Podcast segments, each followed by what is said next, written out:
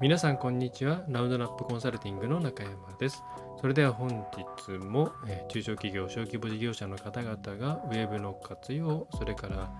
ね、えより一層の、強化に役立つようなニュースやトピックスを配信していきたいと思います。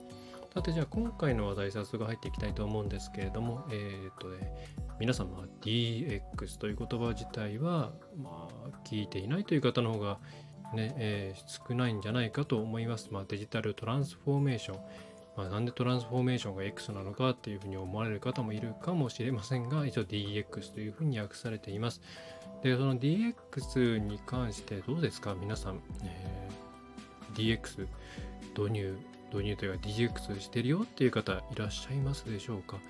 で、ね、DX やってるよ、うちこういうことやってペーパーレスやってるよとか、こういうシステム入れたよとか、それからね、え自分、外でこういうふうに効率よく、やれるようになっているよとか、うん、無駄な、えーなんだろうね、えーただの単純作業みたいなものからどんどんどんどん解放されているよという企業さんもあれば、いや、まだ何をしていいか分かんないんだよねとか、まあ、とりあえず声掛けはしているんだけれども、こう進まないんだよねといったところ、まあ、それから、まあ、うちには必要ないんじゃないかなとか、えー周りもやっている人がいないしなという方とか、いろいろではないかと思います。で、それに関して今回はまどういう方針を取ったらいいのかというところを大雑把にお伝えしたいと思います。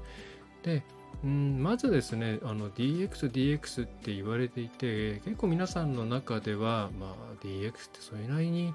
ね、世界レベルで言ったら浸透しているんじゃないのとか、まあ、世界レベルではなくても日本でも、まあ、結構 DX ってみんなやってるんじゃないかなというふうに思われてる方もいればえまだまだじゃない自分の周り全然まだまだだし、まあ、グローバルは分かんないけれどもえー国内だとまあまだだから大丈夫じゃないのという方もいらっしゃると思うんですね。でまずこれに対して、えー一応データがですね、えー、デル、まあ、あのパソコンのデルですね、デルテクノロジーズが、えー2022年の10月14日に発表した調査結果があるので、ちょっと一旦これで客観的に今、世界がどういう状況なのかというのを把握しておいてみてください。えーね、そこから話を始めた方がいいので。で、え実はですね、そこまで進んでないんですよね。えーデルテクノロジーズとしては、DX が加速してから2年ほど経った現在においても変革が失速して行き詰まるのではないかと懸念する企業が多いということで思ったよりも入っていないということになりますね。はい。で、まあ、大きくデルテクデルの方では、えー DX に対する企業の姿勢というものを4つに4つに分けています。で、まあ、一つはですね、えー一番まあ先端を走るようなスプリント先行者ですね。で2番目がまあ安定、まあ、やってるよ、え受け入れられるよっていう、まあ、ポジティブにまあいろいろやっていこうという状況、えーそれからスローということでいやいやまだ様子見だよねっていう形。それからステロっていうことで消極的いやうちいらないんじゃないの？というような、まあ、大きくガンガンやるよっていうところそれからうんウェルカムだよ大丈夫だよっていうところそれからうん悩んでるよどうしようかなっていうところそれからいやいらないんじゃないっていうようなこの4つに分けて、えー調査をしましたと。えーグローバルで1万500人ですね IT 部門の意思決定者に、えーアンケートを取ったそうです。でこの中でまずじゃあどれぐらいの割合だと皆さん思いますか？ね。まずじゃあその先行者と言われるスプリントグループっていうのは、えーグローバル世界レベルで言っても実は10%しかないんですね。はい。で日本で言うと3%です。でそれから、まあ、この辺りまでが DX やってますよグループだと思うんですけれども2つ目の安定ステディの方ですね、えーまあ、採用する体制ができているというところが世界では43%日本では39%ということで、まあ、DX それなりにこうやっているよというところは日本でいうと合わせるとまあ42%世界でも53%ということで、まあ、日本が取り立てて遅られ遅れているというわけでもなくグローバルレベルでうんまあ半分なんですよね。実は DX はちゃんとやれてるかな、まあ、やろうとしているかなっていうところの企業まで含めてもうん、まあ、せいぜい半分強、えーということになります。でそれの残りはどうなっているかというと、えスロー様子見ですよね、えこれが一番多いですね、やっぱりね。世界では42%、日本では48%ということで、まあ、やや日本の場合は様子見の方が多いようです。えそれから、えー、ね、消極的。いろいろリスクもあるし、例えばクラウドって情報が漏れるんでしょうとか、それから、なんだろうな、それを使うことによってこういう人間関係が崩れるでしょうみたいなそういうリスクを根拠に、うん、抵抗している勢力というのが世界でいうと5%、日本では9%、まあ、やや日本が多いですね、えー、ということになります。まあ、細かいところの情報はさておき、皆さんには、まあ、DX、DX 言っているけれども、うん、ちゃんと DX 今進めているよっていう企業は、まあ、半分も、日本で言ったら半分もない、世界ではまあ半分ちょい上ぐらいの、なんだろうな、割合しかないっていうところで、うんまあ、だからといって安心安心していいわけではないんですけれども、まあ、まだまだ、まあ、言い換えればその様子見グループスローグループが飛びついてくるようなソリューションというものはまだ出ていないっていう状況だということになります。はい。まあ、なので、えー、焦ることはないっていうのがまず1個のポイントですね。はい。で、ただじゃあ焦ることはないっていうとじゃあまだまだ大丈夫だなみんなやっていないからなというふうになってしまいがちなんですがとは言っても半分はやっているんですねでおそらくまだスローその3番目の採用を控えて様子見熟考している状態というのが48%日本まあほんと半分ですけれどもこの中でもその2番の1個上に行こうとしている企業さんはいっぱいあるはずなんですね。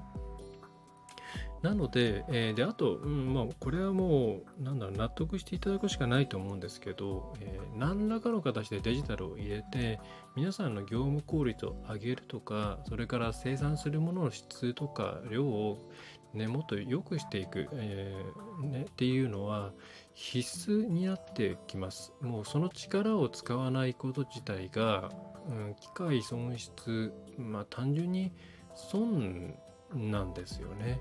えー、なので、えー、使わなきゃいけないっていう前提で全部考えた方がいいです。これは私がデジタデジタル業界にいるからそういうポジショントークをしているわけではなくて、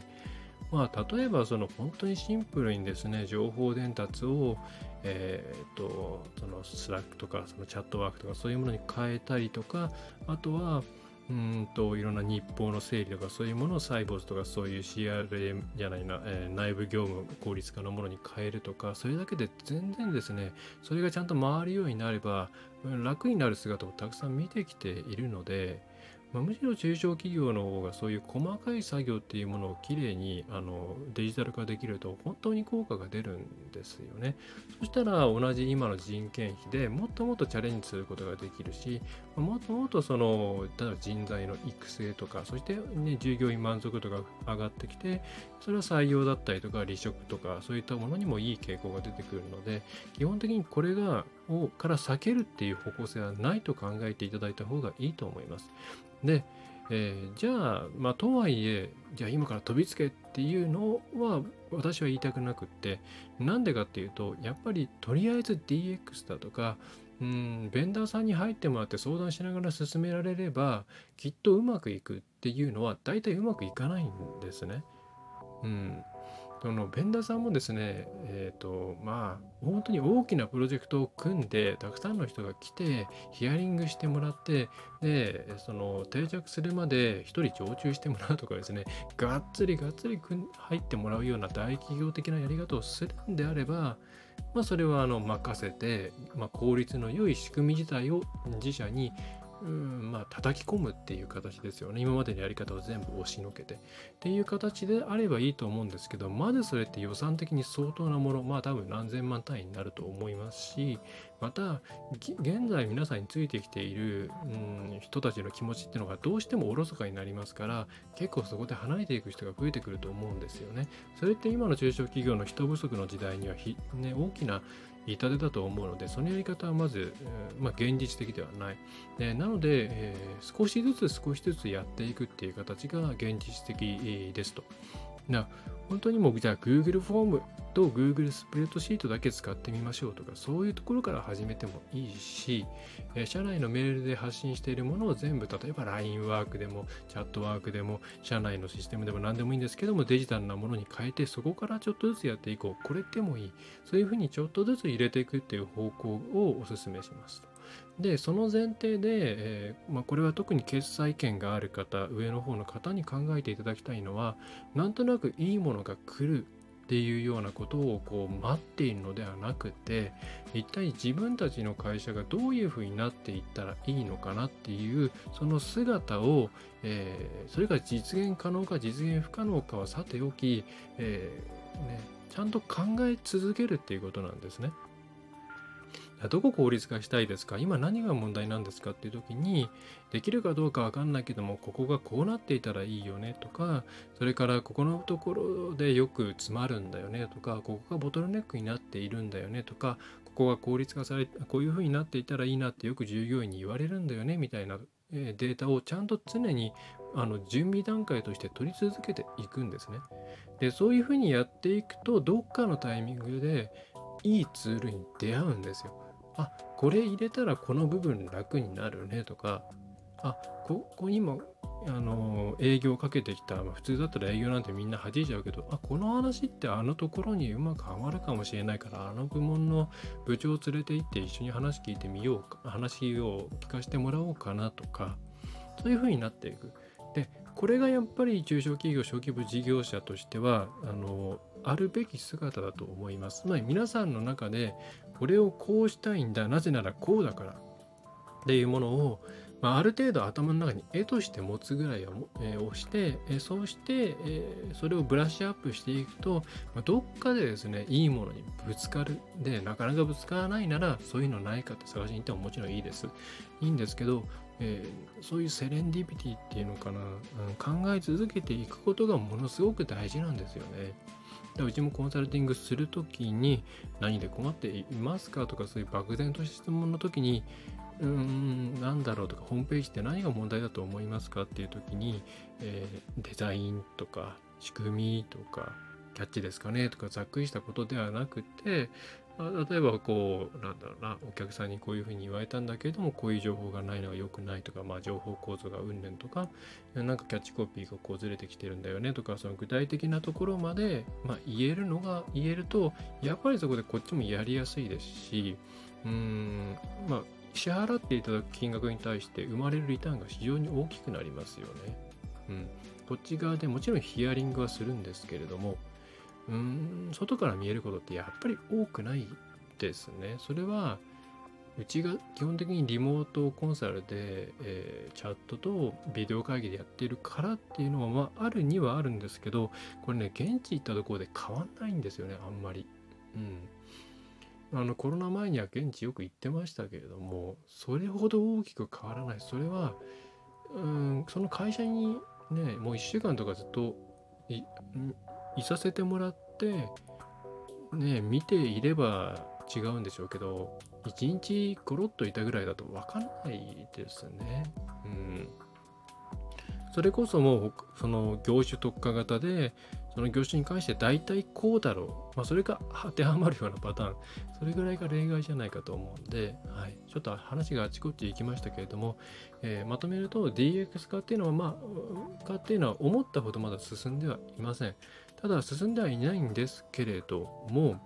えーやらなきゃいけないことは確実ですと。で、その時に、自分たちに合ったものをちゃんと入れていくための一番のポイントは、まず何をするかと、あの入れるかとかツールの話は置いといて、自分たちの業務っていうのを毎日毎日こう見直していって、あ、ここ効率化したいなとかそういうポイントを明確に意識していくこと。これによって、まあ大体それで偶然出会います。いいツールに。うんえー、そんな形を目指して、えー、まだ全然ツール入れてないけども考えることはしてるんだよねっていう状態を最低限キープしていただくといいのではないでしょうか。はい。それでは今日はこんな感じですね。まあ DX っていうとなかなかね、あの敷居が高い感じがしますが、まあね、デジタルを使った業務効率化とか、デジタルデデジタルを使った、うん、営業の効率化とか、そんぐらいのイメージでいいと思いますので、えやれるところからやっていきましょう。えー、何かね、お悩みのことがあったらお気軽に相談いただければと思います。はい、それでは、うん、本日は以上になります。え、また次回もお聴きください。えー、中小企業の、えー、ウェブコンサルティングをやっております。ラウンドナップウェブコンサルティング株式会社ラウンドナップの中山がお送りいたしました。また次回もよろしくお願いいたします。皆さんこんにちは。ラウンドナップコンサルティングの中山です。それでは本日も、えー、中小企業、小規模事業者の方々がウェブの活用、それから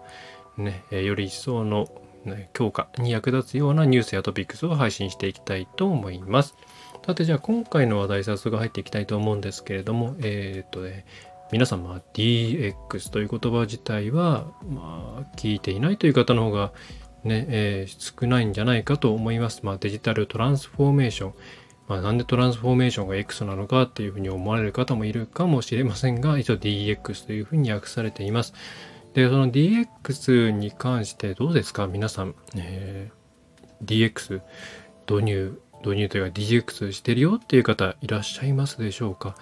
で、ね、DX やってるよ、うちこういうことやってペーパーレスやってるよとか、こういうシステム入れたよとか、それからね、え、自分、外でこういうふうに効率よく、え、やれるようになっているよとか、うん、無駄なえー、なんだろうね、えー、ただの単純作業みたいなものからどんどんどんどん解放されているよという企業さんもあれば、いや、まだ何をしていいかわかんないんだよねとか、まあ、とりあえず声掛けはしているんだけれども、こう進まないんだよねといったところ、まあそれから、まあうちには必要ないんじゃないかなとか、えー、周りもやっている人がいないしなという方とか、まあいろいろではないかと思います。で、それに関して今回はまあどういう方針をとったらいいのかというところを大雑把にお伝えしたいと思います。で、うんまずですね、あの DX、DX って言われていて、結構皆さんの中では、まあ DX ってそれなりにね、世界レベルで言ったら浸透しているんじゃないの？とか、まあ、世界レベルではなくても日本でも、まあ、結構 DX ってみんなやってるんじゃないかな？というふうに思われてる方もいれば、えまだまだじゃない？自分の周り全然まだまだだし、まあ、グローバルはわかんないけれども、え国内だとまあまだだから大丈夫じゃないのという方もいらっしゃると思うんですね。で、まずこれに対して、えー、一応データがですね、えー、まあ、あのパソコンのデルですね、デルテクノロジーズが、えー、2022年の10月14日に発表した調査結果があるので、ちょっと一旦これで客観的に今世界がどういう状況なのかというのを把握しておいてみてください。えー、ね、そこから話を始めた方がいいので。で、えー、実はですね、そこまで進んでないんですよね。えー、デルテクノロジーズとしては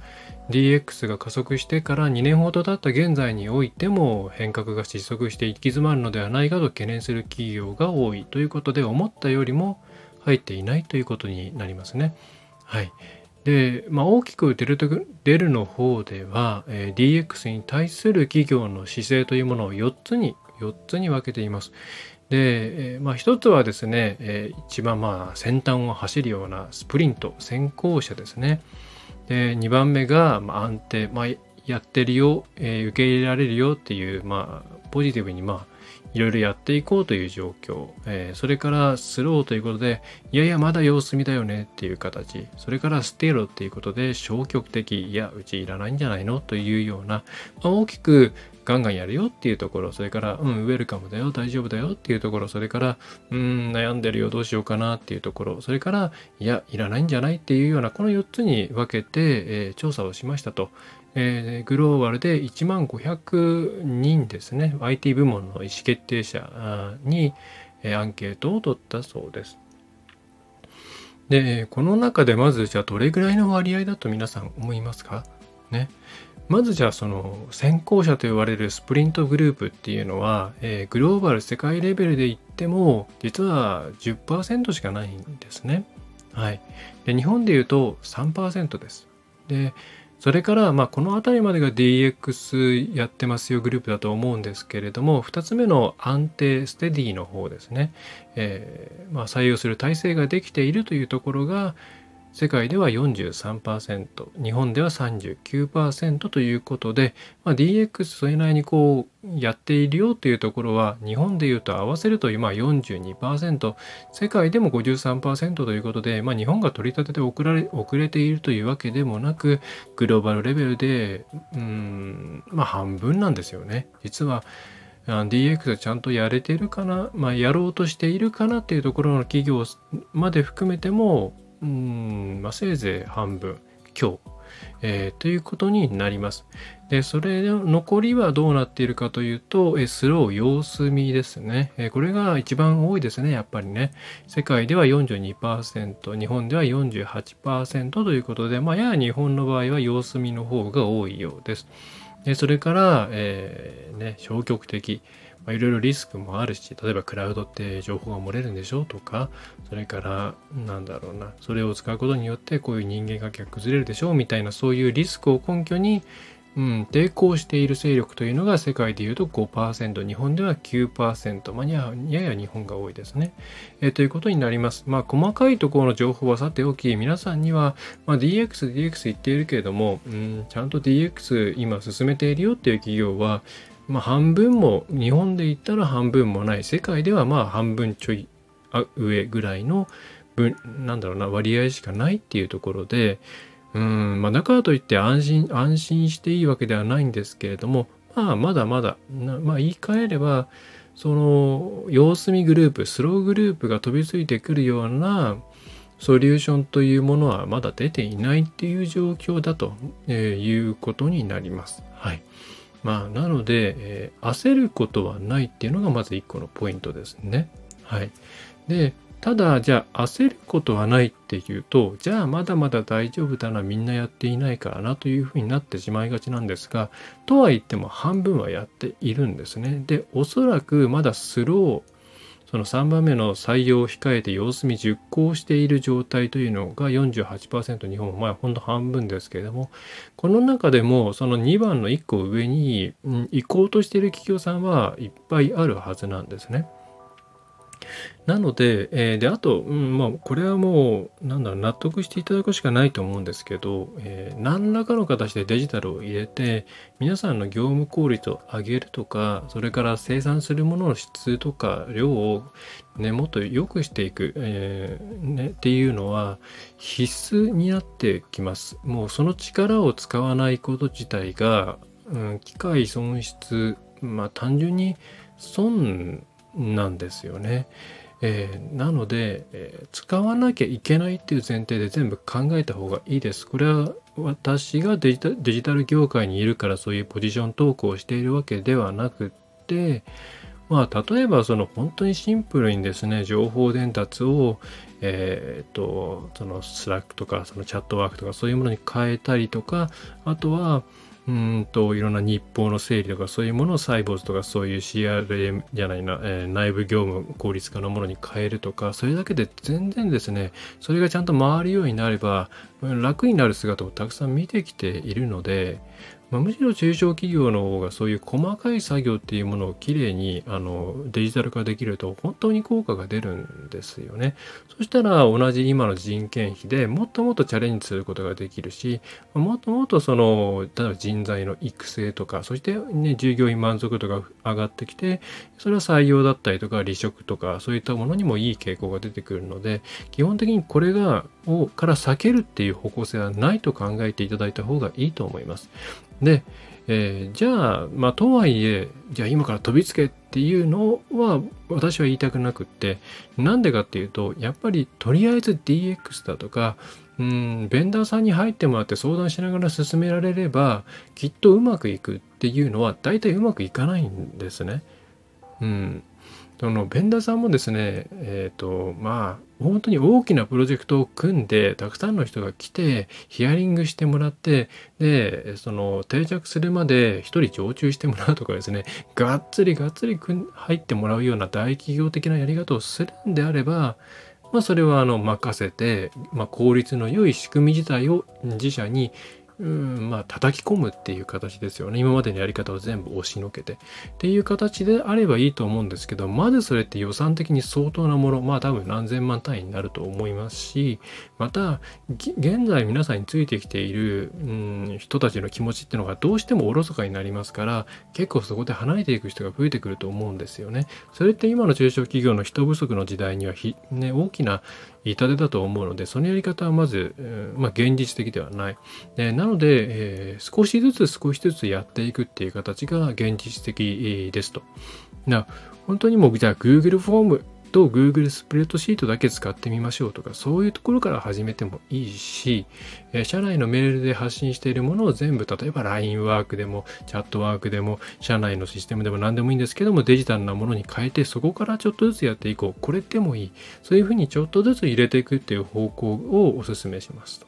でその前提で、えー、まあ、これは特に決済権がある方上の方の方に考えていただきたいのはなんとなくいいものが来るっていうようなことをこう待っているのではなくて一体自分たちの会社がどういうふうになっていったらいいのかなっていうその姿を、えー、それが実現可能か実現不可能かはさておき、えー、ね、ちゃんと考え続けるっていうことなんですね。あどこ効率化したいですか？今何が問題なんですかっていう時に、できるかどうかわかんないけども、ここがこうなっていたらいいよねとか、それからここのところでよく詰まるんだよねとか、ここがボトルネックになっているんだよねとか、ここが効率化され、こういうふうになっていたらいいなってよく従業員に言われるんだよねみたいなデータをちゃんと常にあの準備段階として取り続けていくんですね。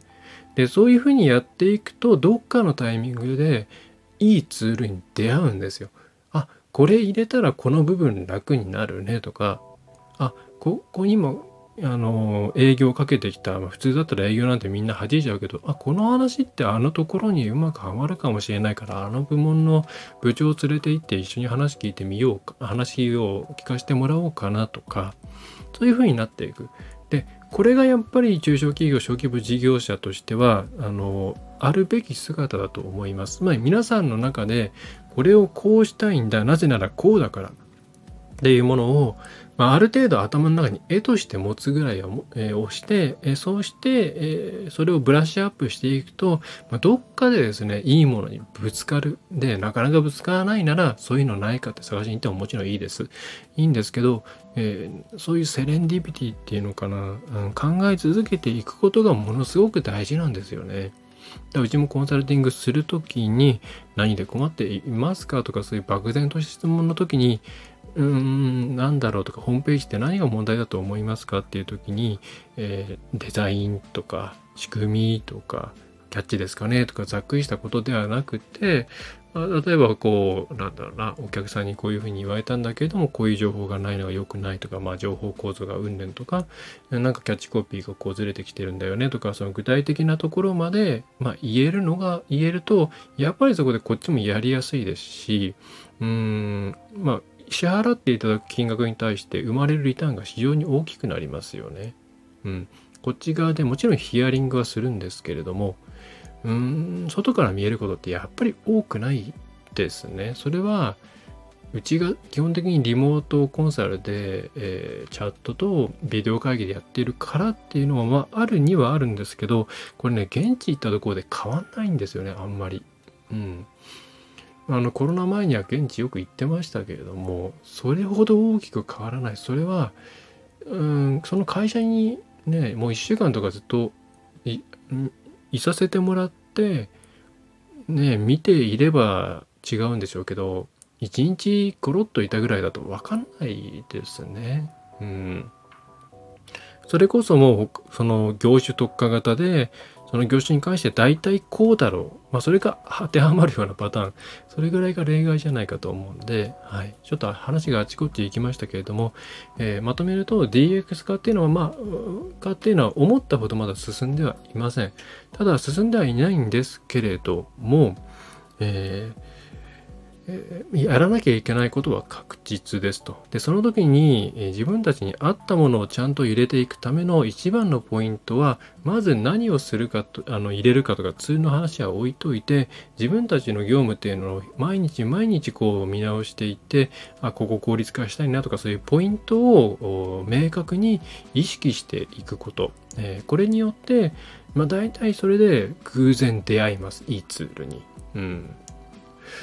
えー、そんな形を目指して、えー、まだ全然ツール入れてないけども考えることはしてるんだよねっていう状態を最低限キープしていただくといいのではないでしょうか。はい。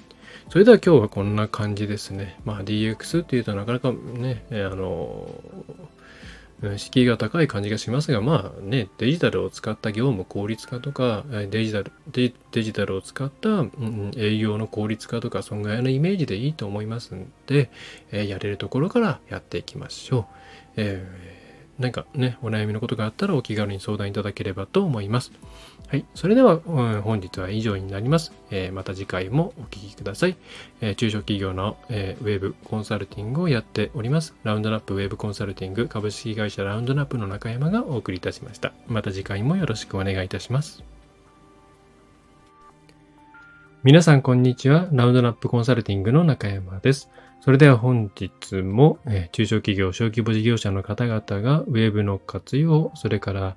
ね、えー、より一層の、ね強化に役立つようなニュースやトピックスを配信していきたいと思います。さて、じゃあ今回の話題早速入っていきたいと思うんですけれども、えっ、とね、皆様 DX という言葉自体は、まあ、聞いていないという方の方が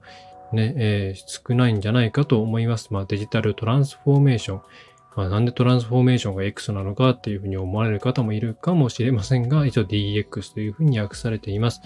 で、その DX に関してどうですか？皆さん、え。ー、DX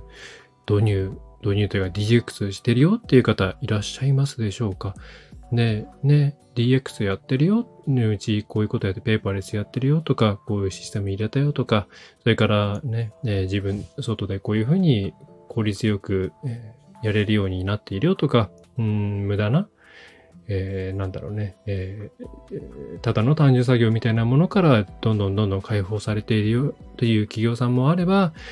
いや、まだ何をしていいかわかんないんだよねとか、まあ、とりあえず声掛けはしているんだけれども、こう進まないんだよねといったところ、まあそれから、まあうちには必要ないんじゃないかなとか、えー、周りもやっている人がいないしなという方とか、まあいろいろではないかと思います。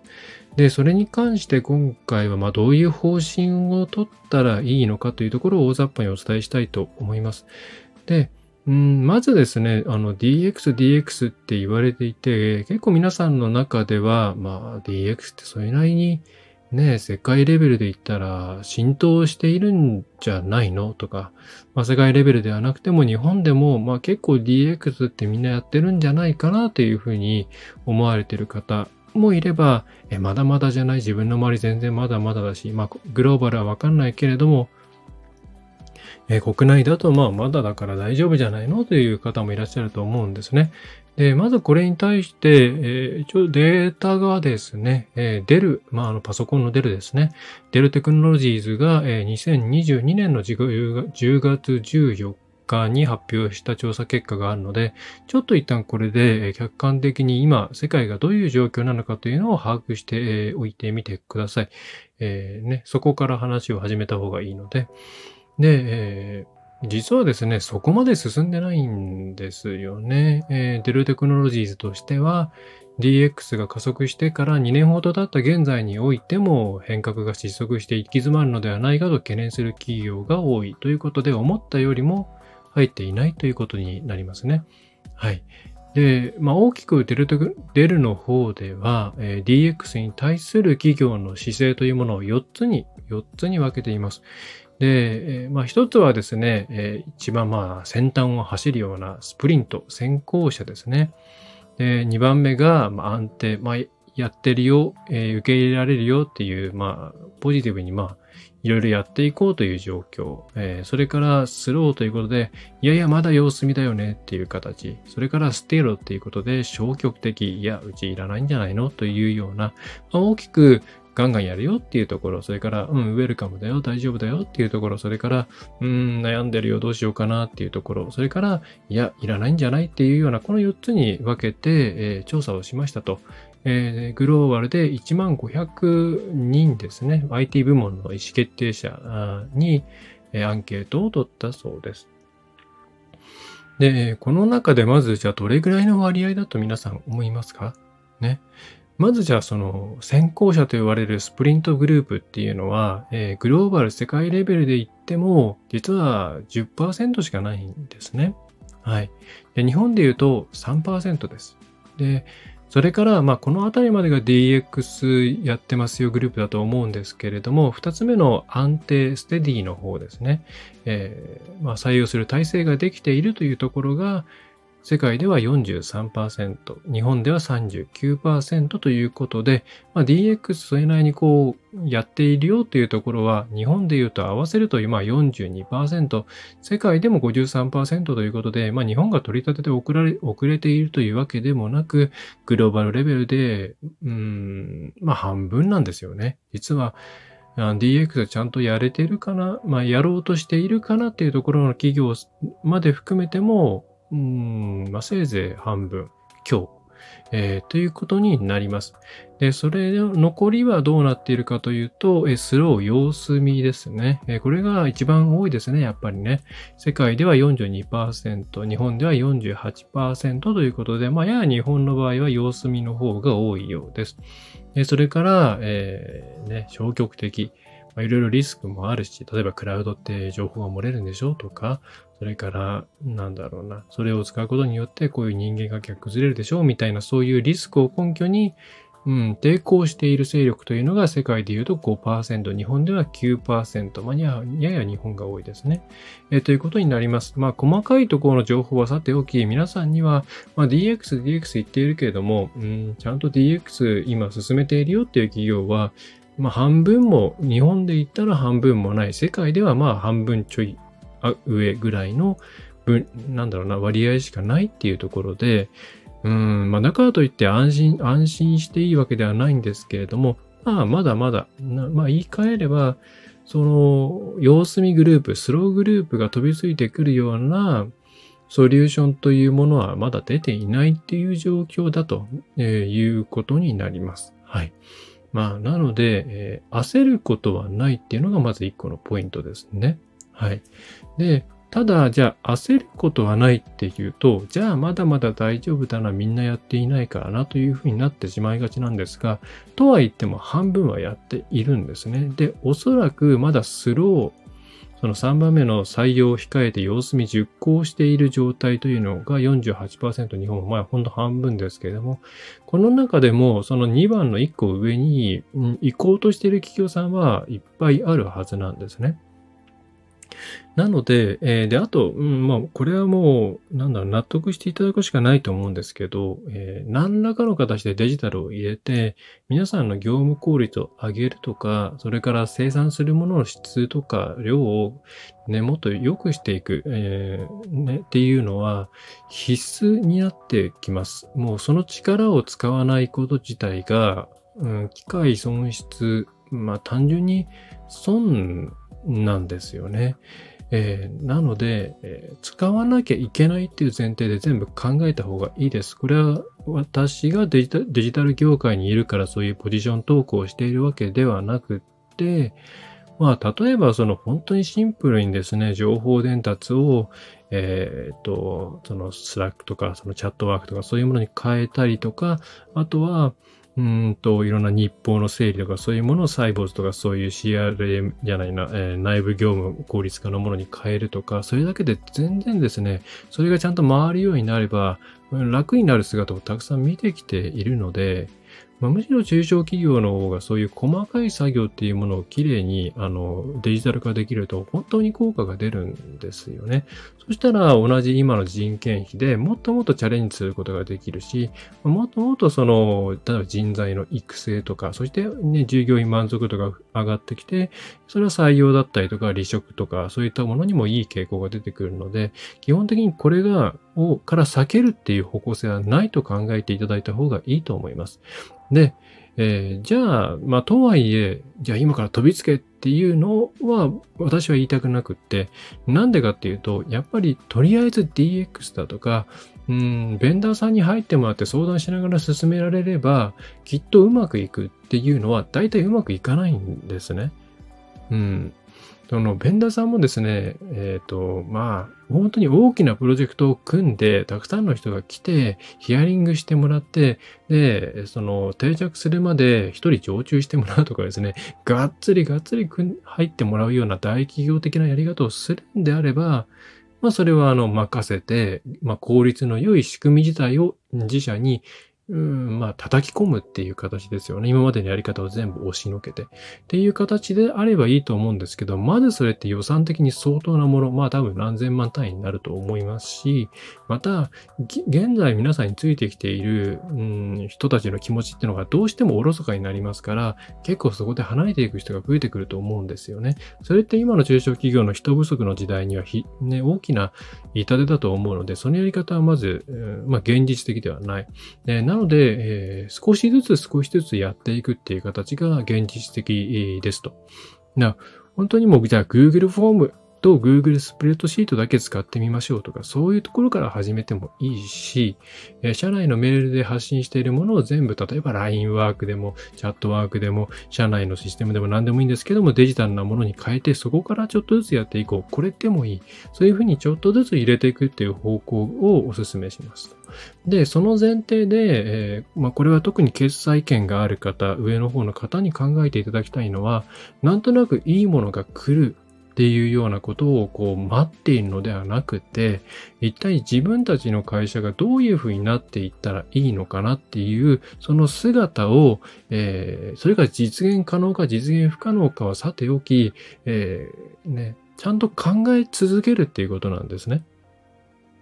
どこ効率化したいですか？今何が問題なんですかっていう時に、できるかどうかわかんないけども、ここがこうなっていたらいいよねとか、それからここのところでよく詰まるんだよねとか、ここがボトルネックになっているんだよねとか、ここが効率化され、こういう風になっていたらいいなってよく従業員に言われるんだよねみたいなデータをちゃんと常にあの準備段階として取り続けていくんですね。で、そういう風にやっていくと、どっかのタイミングでいいツールに出会うんですよ。あこれ入れたらこの部分楽になるねとか、あ、ここにも、あの、営業かけてきた、普通だったら営業なんてみんな弾いちゃうけど、あ、この話ってあのところにうまくはまるかもしれないから、あの部門の部長を連れて行って一緒に話聞いてみようか、話を聞かせてもらおうかなとか、そういう風になっていく。で、これがやっぱり中小企業、小規模事業者としては、あの、あるべき姿だと思います。つまり皆さんの中で、これをこうしたいんだ、なぜならこうだからっ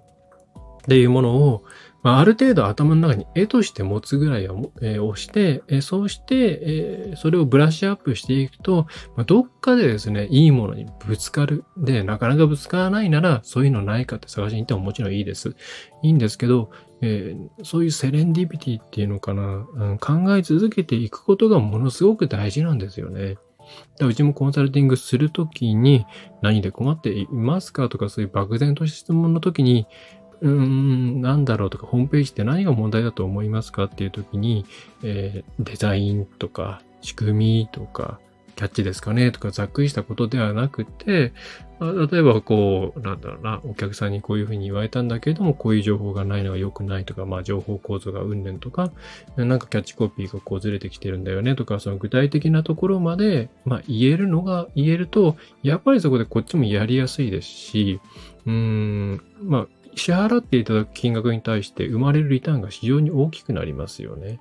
うん。こっち側でもちろんヒアリングはするんですけれども、うん、外から見えることってやっぱり多くないですね。それは、うちが基本的にリモートコンサルで、えー、チャットとビデオ会議でやっているからっていうのは、まあ、あるにはあるんですけど、これね、現地行ったところで変わんないんですよね、あんまり。うん。あの、コロナ前には現地よく行ってましたけれども、それほど大きく変わらない。それは、うん、その会社にね、もう一週間とかずっとい、いさせてもらって、ね、見ていれば違うんでしょうけど、一日コロッといたぐらいだとわかんないですね。うん。それこそもう、その業種特化型で、その業種に関して大体こうだろう。まあ、それが当てはまるようなパターン。それぐらいが例外じゃないかと思うんで、はい。ちょっと話があちこち行きましたけれども、えー、まとめると DX 化っていうのは、まあ、化っていうのは思ったほどまだ進んではいません。ただ進んではいないんですけれども、えーやらなきゃいけないことは確実ですと。で、その時に、自分たちに合ったものをちゃんと入れていくための一番のポイントは、まず何をするかと、あの、入れるかとか、ツールの話は置いといて、自分たちの業務っていうのを毎日毎日こう見直していって、あ、ここ効率化したいなとか、そういうポイントを明確に意識していくこと。えー、これによって、まあ大体それで偶然出会います。いいツールに。うん。えー、そんな形を目指して、えー、まだ全然ツール入れてないけども考えることはしてるんだよねっていう状態を最低限キープしていただくといいのではないでしょうか。はい。それでは今日はこんな感じですね。まあ DX っていうとなかなかね、あの敷居が高い感じがしますが、まあね、デジタルを使った業務効率化とか、デジタル、デジタルを使った、うん、営業の効率化とか、そんぐらいのイメージでいいと思いますので、えー、やれるところからやっていきましょう。えー、何かね、お悩みのことがあったらお気軽に相談いただければと思います。はい。それでは、うん、本日は以上になります。えー、また次回もお聞きください。えー、中小企業の、えー、ウェブコンサルティングをやっております。ラウンドナップウェブコンサルティング株式会社ラウンドナップの中山がお送りいたしました。また次回もよろしくお願いいたします。皆さん、こんにちは。ラウンドナップコンサルティングの中山です。それでは本日も、え中小企業、小規模事業者の方々がウェブの活用、それからね、より一層の強化に役立つようなニュースやトピックスを配信していきたいと思います。さてじゃあ今回の話題早速入っていきたいと思うんですけれども、えっ、とね、皆様 DX という言葉自体は、まあ、聞いていないという方の方がね、えー、少ないんじゃないかと思います。まあ、デジタルトランスフォーメーション。まあ、なんでトランスフォーメーションが X なのかっていうふうに思われる方もいるかもしれませんが、一応 DX というふうに訳されています。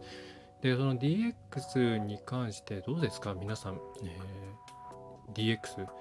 導入、導入というか DX してるよっていう方いらっしゃいますでしょうか？で、ね、DX やってるよ、うちこういうことやってペーパーレスやってるよとか、こういうシステム入れたよとか、それからね、えー、自分、外でこういうふうに効率よく、えー、やれるようになっているよとか、うん、無駄なえー、なんだろうね、え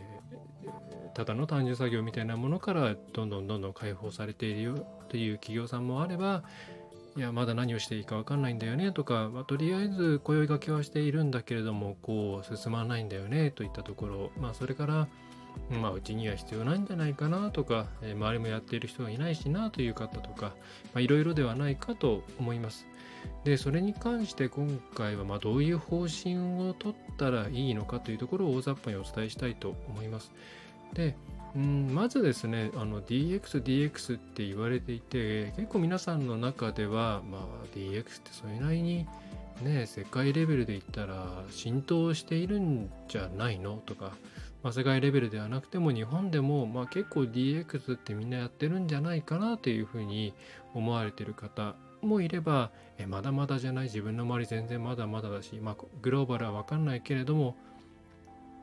え国内だとまあまだだから大丈夫じゃないのという方もいらっしゃると思うんですね。でまずこれに対して、えー、一応データがですね、えー、デル、まあ、あのパソコンのデルですね、デルテクノロジーズが、えー、2022年の10月14日に発表した調査結果があるのでちょっと一旦これで客観的に今世界がどういう状況なのかというのを把握しておいてみてください、えー、ね、そこから話を始めた方がいいので。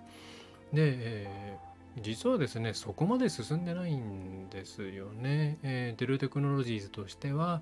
DX が加速してから2年ほど経った現在においても変革が失速して行き詰まるのではないかと懸念する企業が多いということで思ったよりも入っていないということになりますね。はい。で、まあ、大きくデルデルの方では、えー、DX に対する企業の姿勢というものを4つに、4つに分けています。で、えー、まあ、1つはですね、えー、一番まあ先端を走るようなスプリント、先行者ですね。で2番目が、まあ、安定、まあ、やってるよ、えー、受け入れられるよっていう、まあ、ポジティブに、まあ、いろいろやっていこうという状況、えー、それからスローということでいやいやまだ様子見だよねっていう形。それからステロっていうことで消極的。いやうちいらないんじゃないの？というような、まあ、大きくガンガンやるよっていうところ、それから、うん、ウェルカムだよ、大丈夫だよっていうところ、それから、うん、悩んでるよ、どうしようかなっていうところ、それから、いや、いらないんじゃないっていうような、この4つに分けて、えー、調査をしましたと。えー、グローバルで1万500人ですね、IT 部門の意思決定者に、えー、アンケートを取ったそうです。で、この中でまず、じゃあどれぐらいの割合だと皆さん思いますか？ね。まずじゃあその先行者と言われるスプリントグループっていうのは、えー、グローバル世界レベルで言っても実は10%しかないんですね。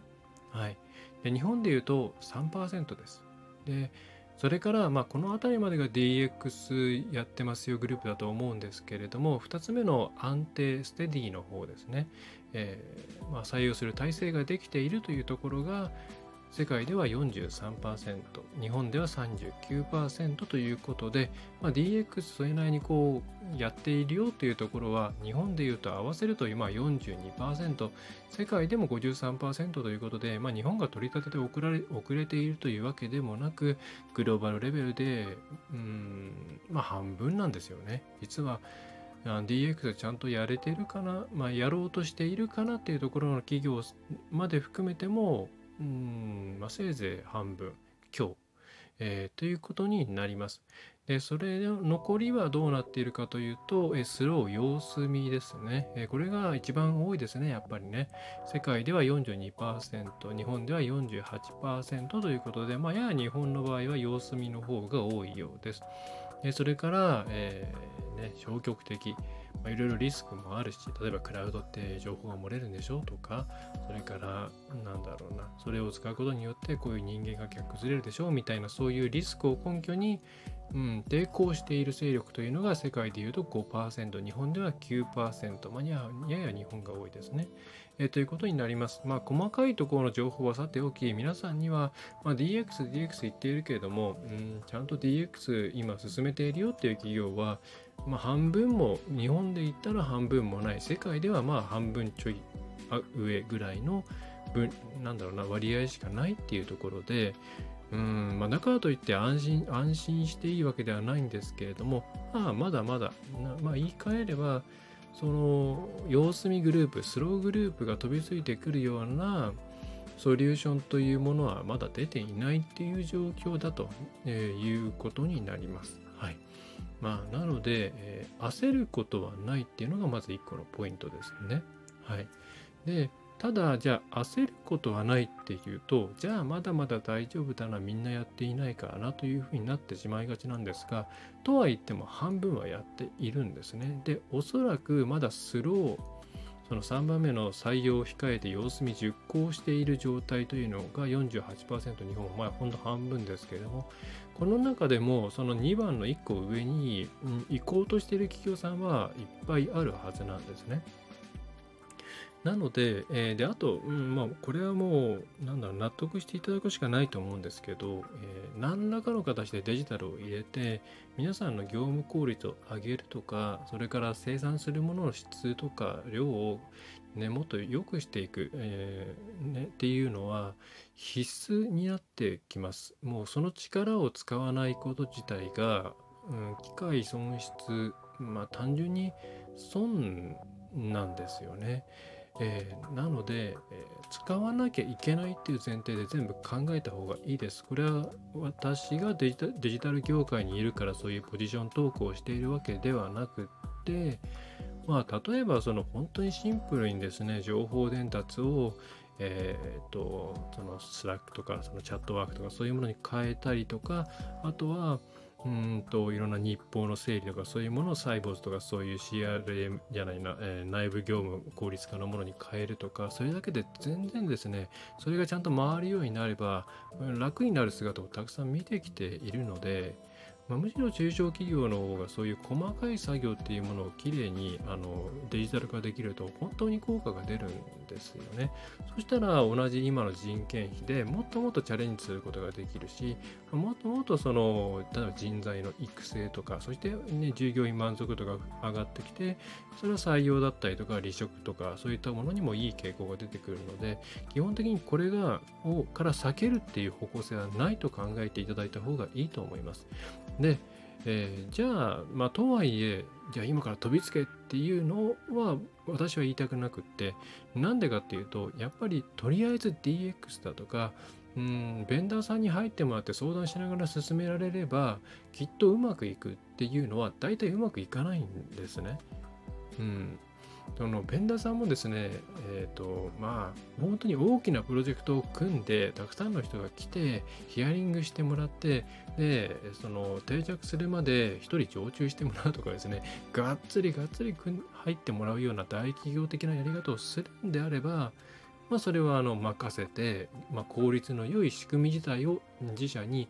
うんまあ叩き込むっていう形ですよね。今までのやり方を全部押しのけて。っていう形であればいいと思うんですけどまずそれって予算的に相当なもの。まあ多分何千万単位になると思いますしまた現在皆さんについてきている、うん、人たちの気持ちっていうのがどうしてもおろそかになりますから結構そこで離れていく人が増えてくると思うんですよね。それって今の中小企業の人不足の時代には、ね、大きな痛手だと思うのでそのやり方はまず、えー、まあ、現実的ではない、えー、なので、えー、少しずつ少しずつやっていくっていう形が現実的ですと。な本当にもうじゃあ Google フォームと Google スプレッドシートだけ使ってみましょうとかそういうところから始めてもいいし、え社内のメールで発信しているものを全部例えば LINE ワークでもチャットワークでも社内のシステムでも何でもいいんですけどもデジタルなものに変えてそこからちょっとずつやっていこう。これでもいい。そういうふうにちょっとずつ入れていくっていう方向をお勧めします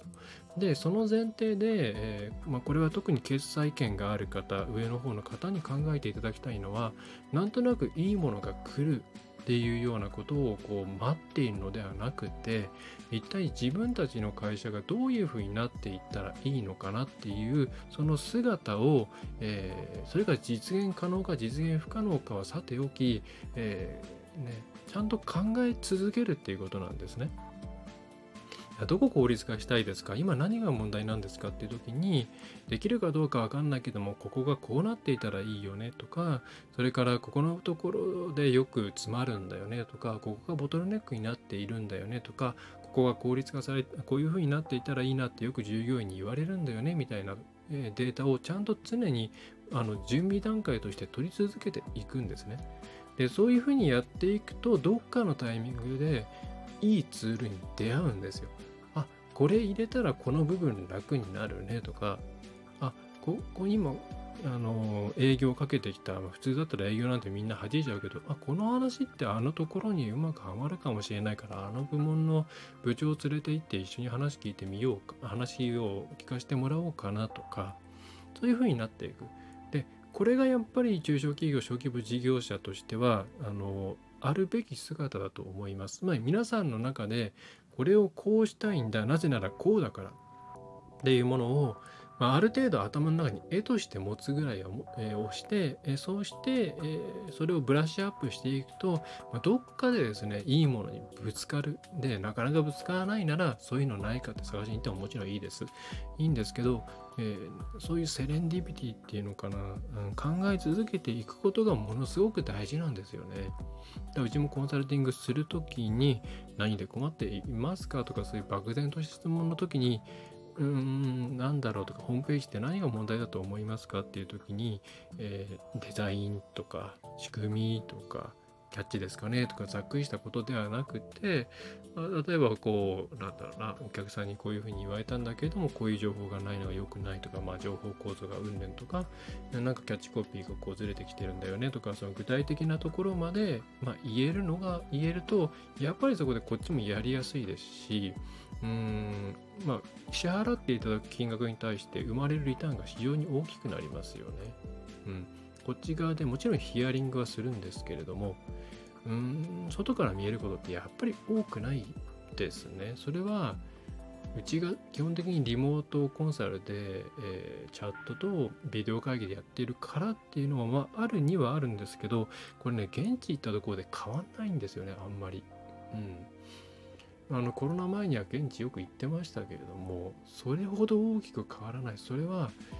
うん、その会社にね、もう1週間とかずっといさせてもらって、ね、見ていれば違うんでしょうけど、1日コロッといたぐらいだと分かんないですね。うん。それこそもう、その業種特化型で、その業種に関して大体こうだろう。まあ、それが当てはまるようなパターン。それぐらいが例外じゃないかと思うんで、はい。ちょっと話があちこち行きましたけれども、えー、まとめると DX 化っていうのは、まあ、化っていうのは思ったほどまだ進んではいません。ただ進んではいないんですけれども、えーやらなきゃいけないことは確実ですと。で、その時に自分たちに合ったものをちゃんと入れていくための一番のポイントは、まず何をするかと、あの入れるかとか、ツールの話は置いといて、自分たちの業務っていうのを毎日毎日こう見直していって、あ、ここ効率化したいなとか、そういうポイントを明確に意識していくこと。これによって、まあ大体それで偶然出会います。いいツールに。うん。え、そんな形を目指して、え、まだ全然ツール入れてないけども考えることはしてるんだよねっていう状態を最低限キープしていただくといいのではないでしょうか。はい。それでは今日はこんな感じですね。まあ DX っていうとなかなかね、え、あの